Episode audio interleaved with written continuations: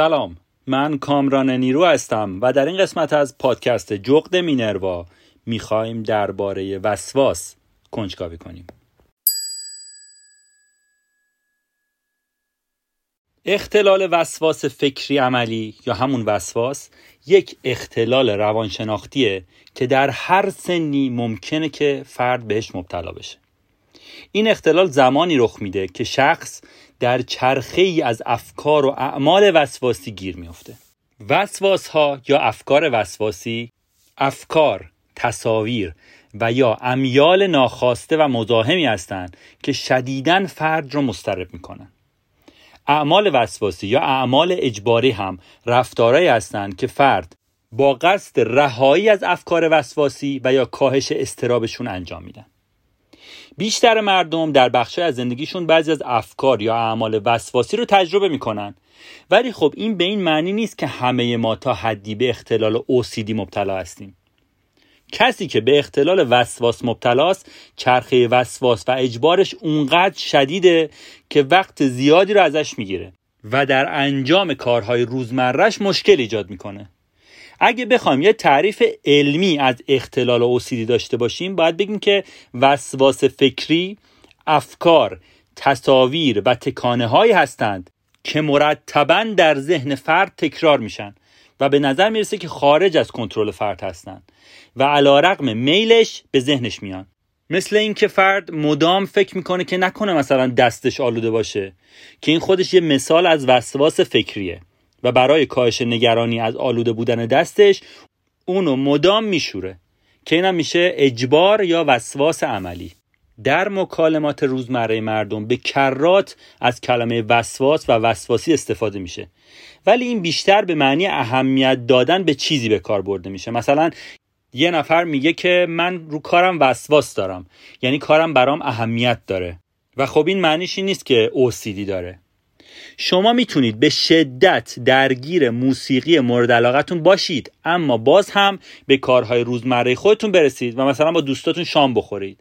یا سر ساعت مشخص بخوابید و صبح هم به موقع برید سر کار.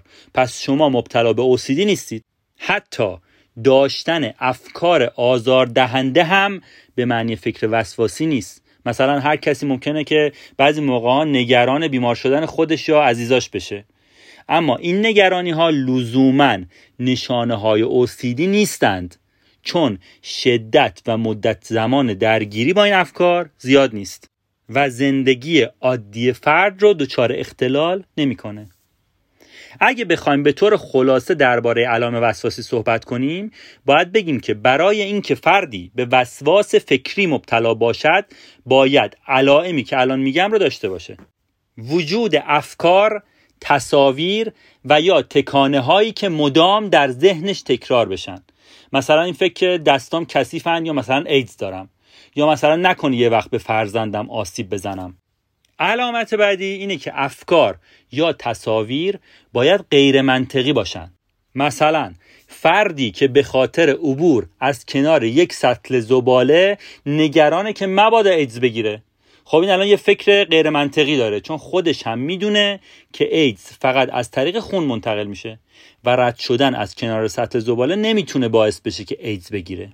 علامت بعدی اینه که باید شدت و افکارش زیاد باشن به طوری که روند زندگیش رو مختل کنن. مثلا اگه شما امروز برای عیادت یک نفر به بیمارستان رفته باشید و بعد از برگشتن همه لباساتون رو ضد عفونی کنید لزوما به وسواس مبتلا نیستید. اما اگه روزها بعد از عیادت ذهنتون درگیر اون روز باشه و مراقبت های ویژه‌ای بکنید احتمالا به وسواس فکری مبتلا هستید. شدت درگیری فرد درباره افکار یا اعمال وسواسی متفاوته.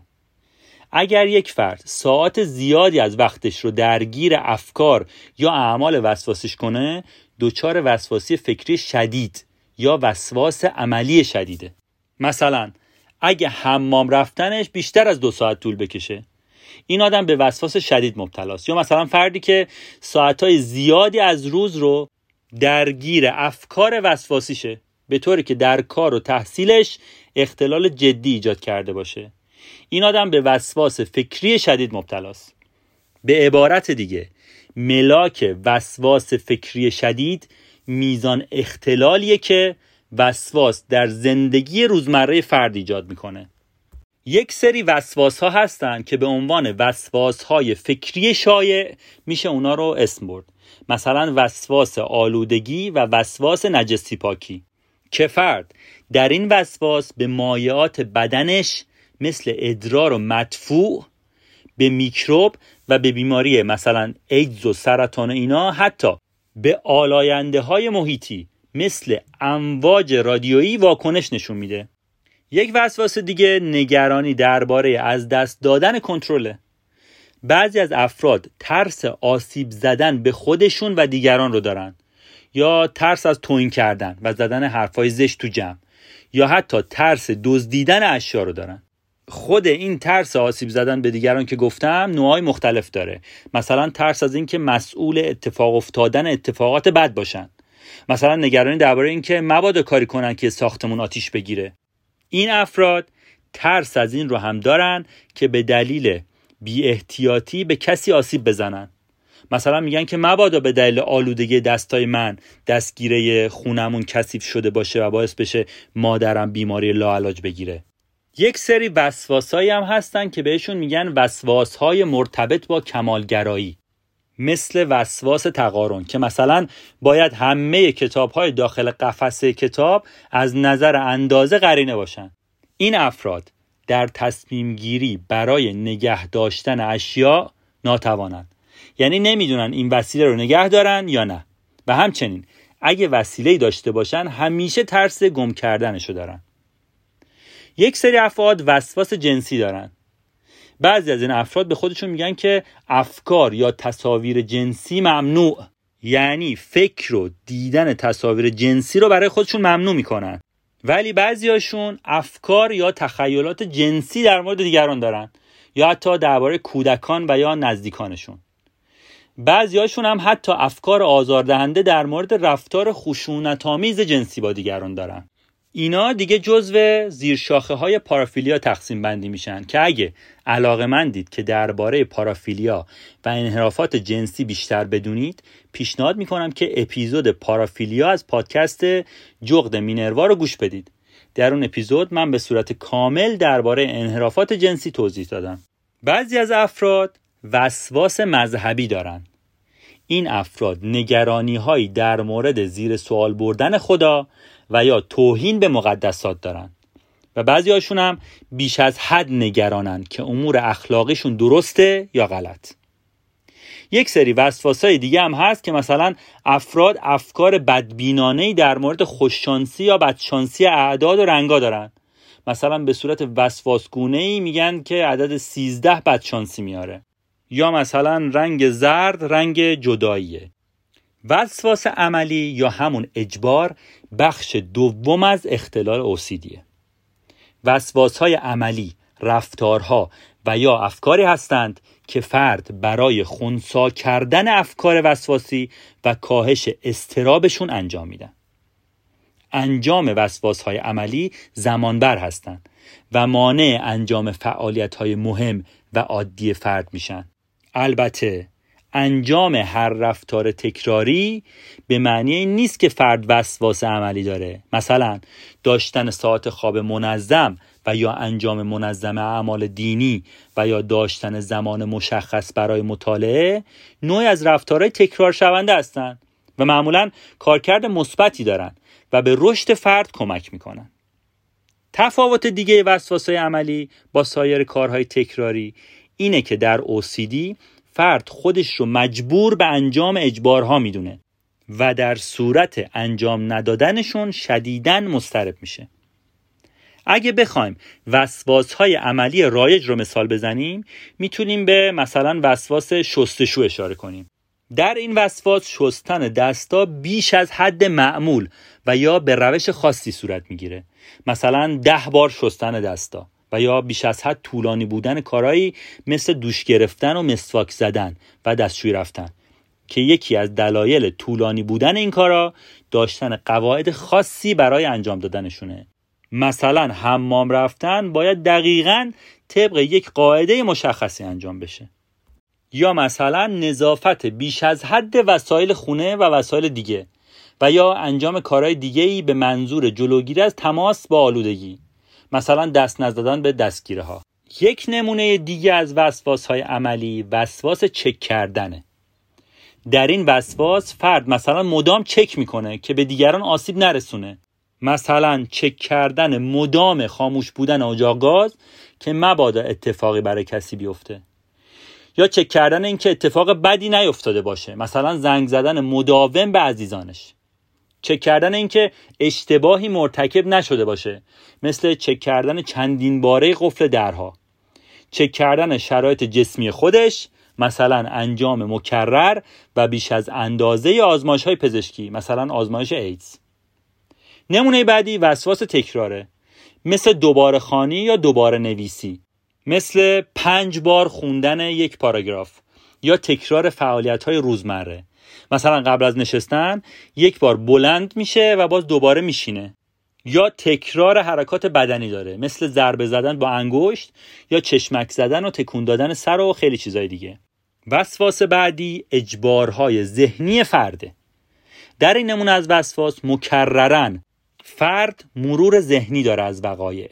به منظور جلوگیری از آسیب. مثلا چند بار به یک اتفاق مشخص فکر می‌کنه و یا اینکه همش دعا می‌کنه که جلوگیری کنه از آسیب دیدن خودش و یا بقیه.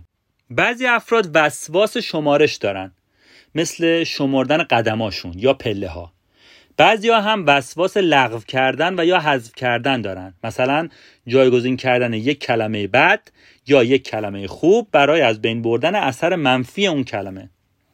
اجبارهای دیگه هم هست مثل سوال پرسیدن مداوم برای اطمینان گیری مثلا مدام از دوستشون می‌پرسن که مطمئنی که لباسم به سطل آشغال نخورده؟ و یا اینکه این افراد از رفتن به موقعیت هایی که ممکنه وسواسشون رو راه اندازی کنه اجتناب می‌کنن. مثلا با فاصله زیادی از سطل آشغال راه میرن.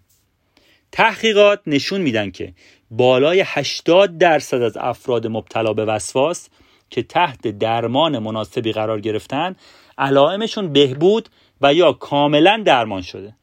نکته مهم انتخاب مناسب ترین مدل درمان برای هر فرده و لزوما هیچ روش درمانی نمی‌تونه برای همه افراد مناسب باشه. به طور کلی دو روش مختلف برای درمان وسواس فکری وجود داره. دارو درمانی که باید تحت نظر روانپزشک انجام بشه و در بسیاری از بیماران مخصوصا افرادی که وسواسشون ریشه ژنتیکی داره می‌تونه بسیار موثر باشه. و روان درمانی که خودش شامل یک سری زیر مجموعه میشه که از حوصله این پادکست خارجه. پزشکا همشون میگن که خیلی ها رو دیدن که این سوال رو داخل اینترنت سرچ می‌کنن که چه روش درمان وسواسی برای خودشون مناسبه. باید به این سوال پاسخ داد که هیچ روش درمان وسواسی برای همه مناسب نیست. هر بیماری با توجه به نوع وسواسش شدت علائمش و زمان بروز و علت ایجاد بیماریش نیاز به یک یا چند روش درمانی مختلف داره. پس باید بیماری مورد بررسی قرار بگیره. این درمان هایی که گفتم تا الان برای درمان وسواس فکری بود. اختلال وسواس فکری عملی با دارو درمانی و روان درمانی به صورت مشترک قابل درمانه. دارو درمانی در کنار جلسات روان درمانی به کنترل و بهبود علائم بیمار کمک می‌کنه. افرادی که ریشه مشکل وسواسیشون ژنتیکیه از دارو درمانی نتایج بهتری می‌گیرن.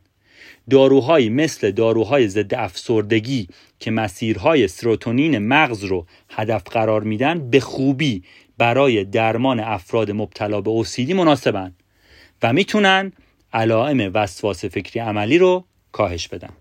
خب تو این اپیزود من خیلی از کلمه مثلا و مثال استفاده کردم و می‌دونم که احتمالا خیلی رو اعصابتون بودم. ولی اینو بگم که این کار آگاهانه بود. و به دلیل این بود که واقعا نمی‌شد انواع وسواس و اختلال اوسیدی رو بدون مثال زدن به صورت کامل تفهیم کرد.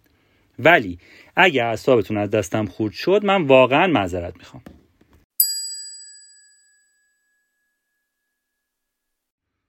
در انتهای این قسمت می‌خوام از همراهیتون تشکر کنم و بگم که اگر این قسمت رو دوست داشتید لطفا اون رو به دوستانتون هم معرفی کنید.